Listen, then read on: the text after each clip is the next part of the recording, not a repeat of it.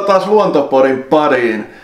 Mulla on vieressäni jälleen Pepe Forsberg, vakiopanelistiksi nostettu luonnon moniottelija, jos näin voi sanoa. No niin, kiitos, kiitos. Tosi mukava olla taas täällä. Juuri näin. Tänään meillä on aiheena metsien nakuttajat, eli tikat. Aa, tosi hyvältä kuulostaa. Nämä on mun lempilaji, nakuttaminen. Mitäs tikkalajeja sä Pepe tuolla mettässä oikein bongailet?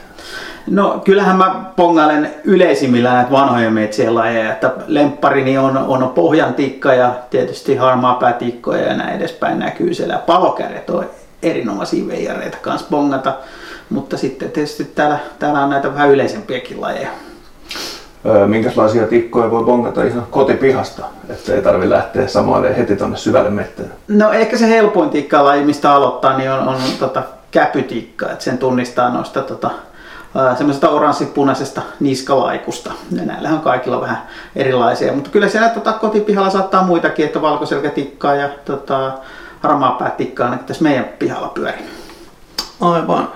Öö, jos tikkoja haluaa alkaa bongaan, niin mikä se olisi sitten niin kuin ne helpoimmat ja sopivimmat lait siihen niin kuin bongailemiseen ja miten niitä tunnistetaan?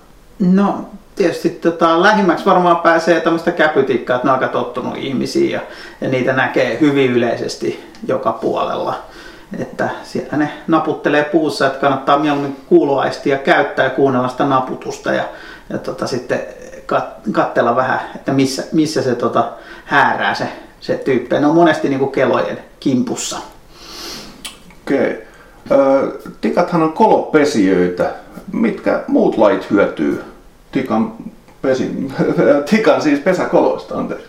Ne. No tota, tietysti näitähän on monipuolisesti voi katella vaikka, vaikka tota, ää, jos ajatellaan vaikka ihan palokärkiä ja ne naputtaa vähän isompaa koloa, niin, niin tota, siellähän sitten saattaa olla, olla isompaa pöllöä, vaikka, vaikka tota, käyttää niitä, niitä pesäkoloja tai sitten jos ajatellaan käpytikan koloa, niin se on vähän pienempi pöllö, että siellä on varpuspöllöä ja, ja tota, palokärjellä niin vaikka, vaikka helmipöllö saattaa mennä sinne, sinne koloon.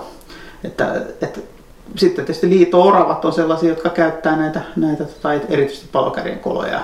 Et, et kyllähän muu luonto hyötyy tosiaan koloista. Hmm. Eli pöllötkin mahtuvat sinne, että ne tekee niin isoja koloja, että joku pöllöt sinne mahtuu. Niin, meillä on pieniä pöllöjä ja vähän isompia pöllöjä, että, että sitten se on vähän, kun mennään tosi iso laji, niin sinne on tuolla, saattaa tehdä haukanpesi. kyllä, kyllä ne tota, tota, tota, käyttää hyödyntää, luonto hyödyntää niin kuin aina, aina toisten tekosia. Mm. Eli kun jollain, jollain jää niin kuin käyttämättä, niin joku muu sen ottaa sitten haltuun. Joo, kyllä. Mm. Mitäs tikat sitten oikeastaan syö? No se on tietysti hyönteisiä toukkia, että, että niitähän sen sieltä naputtaa, että siihen se naputus monesti myös perustuu, että ei se ole pelkästään sitä kolontekoa, vaan, mm. vaan siellä saattaa niin näkyä tämmöisiä tikan pajojakin tuolla metsässä, missä on paljon kaarnaa tippunut sinne puujuurelle. Niin tota, sieltä ne on sitten tonkinut erilaisia tota, eläviä, pienempiä hyönteisiä. Okei, okay, okei. Okay. Öö, tässä vieressä Evolla ollaan tässä lähellä, niin tuolla Majavan mailla, niin siellä pesii tosi paljon tikkoja. Mitäs ne sinne on kaikki, kaikki päätynyt? No tietysti kun majava nostattaa vettä, niin, niin sinnehän sitten puut kuolee pystyy monesti ja, ja tietysti niitä on sitten helppo mennä sinne naputtelemaan siinä vaiheessa, kun, kun tota, sinne alkaa tulla hy- hyönteisiä ja muuta sellaista, mikä pesii taas sinne, sinne puun sisään koloihin, siellä möyrii toukkia ja muuta. Ja ne ihan kuuntelee kuuloaistille, kuuntelee missä se toukka menee ja sitten ne panee ja sieltä se sitten saa sen makupalan tota, otettua. Niin, siis ne kuulee sinne puun sisälle, missä ne toukat mönkii. Joo, ne kuuntelee sitä rahinaa. Näin, että se on ihan mielenkiintoinen tota, havainnoida, että, että yleensäkin tämmöistä tikkaa kun seuraa, niin kannattaa liikkua paljon. Että sitten jos pysyt itse paikalla, olet ihan ääneti, niin silloin se saattaa tulla tosi lähellekin ja, ja pystyt niin seuraamaan sen touhuja läheltä ja nähdä, miten se kääntää päätä ja kuuntelee siellä vähän ja sitten se iskee sinne ja nappaa sen makupala. No, niillä saa olla hyvä kuuloaste, että kuulee puun sisällä olevat mönkiäiset. Kyllä. Öö, mä olin oikeastaan tuossa yksi päivä lenkillä ja näin kun ilmeisesti palokärki taisi olla, niin se nakutteli nimenomaan tätä lahonnutta puuta, joka oli kaatunut ja lahos sinne mettään. Niin tota, mitä se sieltä tonki, onko sekin ihan... Niin, tässä on ollut paljon tästä kyse, tai ollut puhetta tästä, että miten sitten että nämä metsät mätänee pystyy sun muuta. Mm. Semmoisessa kaatuneessa lahoavassa puussa, niin siellähän on elämää yhtä paljon kuin pienessä kaupungissa. Että, että sitä ei moni tajua, että se on tosiaan täynnä sitä elämää ja sitähän se palokärki sieltä on sitten hakenut, kun sä oot siinä katellut. Ja se, tota, pitikö se jotain ääniä vai mitä, mitä se tota, piteli sinne sitten?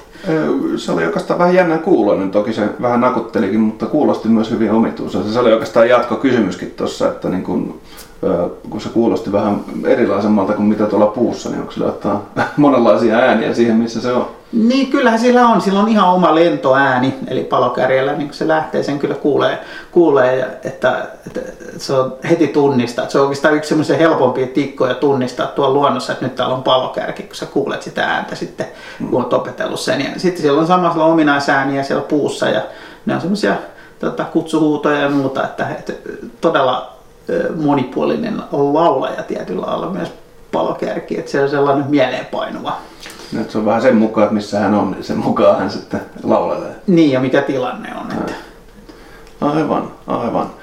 Öö, mitäs sitten ihan tämä tutun tikan koputus? Onko se niin kuin kaikilla vähän niin kuin samanlainen vai voiko niissäkin aistia jonkinlaisia eroja? No kyllähän niissäkin on eroja ja varsinkin taas tämä palokärki on hyvä esimerkki. Se on oikein niin kuin virittäytynyt, semmoinen rumu, semmoinen sitten se vaimenee pois ja että se tulee semmoinen niin kuin Eli ja tämmöisiä on, ja sitten taas jotkut on semmoisia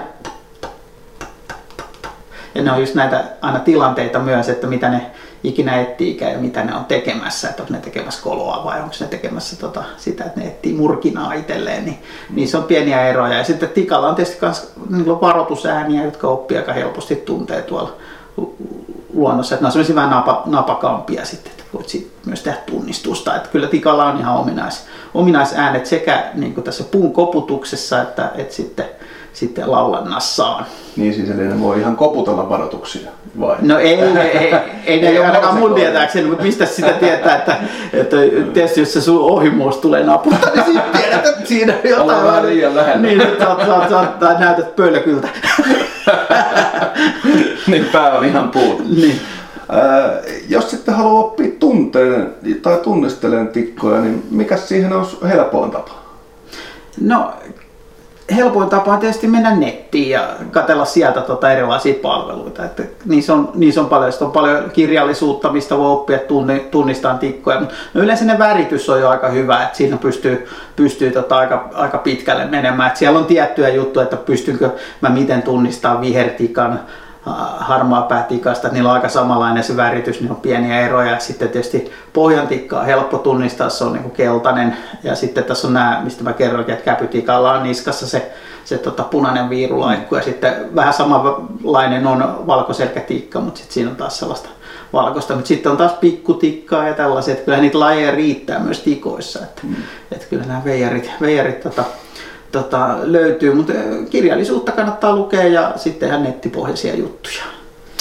Kyllä. No, onko jotain palveluita, siis sanot nettipohjaisia juttuja, niin mikä olisi, niin kun, onko tämmöisiä, joista voisi kuunnella vaikka tikkojen ääniä tai jotain muuta? Osaatko heittää tähän jotain semmoista? No luontoportti on varmaan aika hyvä sellainen ja kyllähän YouTube on, toimii myös tosi hyvin. Et siellä kun pistää vaan sen tikan nimen, niin aika moni on luontoasiantuntija, varsinkin kun näkee sen kuva yhtä aikaa ja näkee, mm. että se laulaa, niin voi tosiaan niin päätellä, että tässä on nyt tämä laulaja. Ja se pätee kyllä kaikki muihinkin lintuihin, että noista palveluista löytyy jo, löytyy jo tuota pitkälti se, mitä tota, tarvitaan.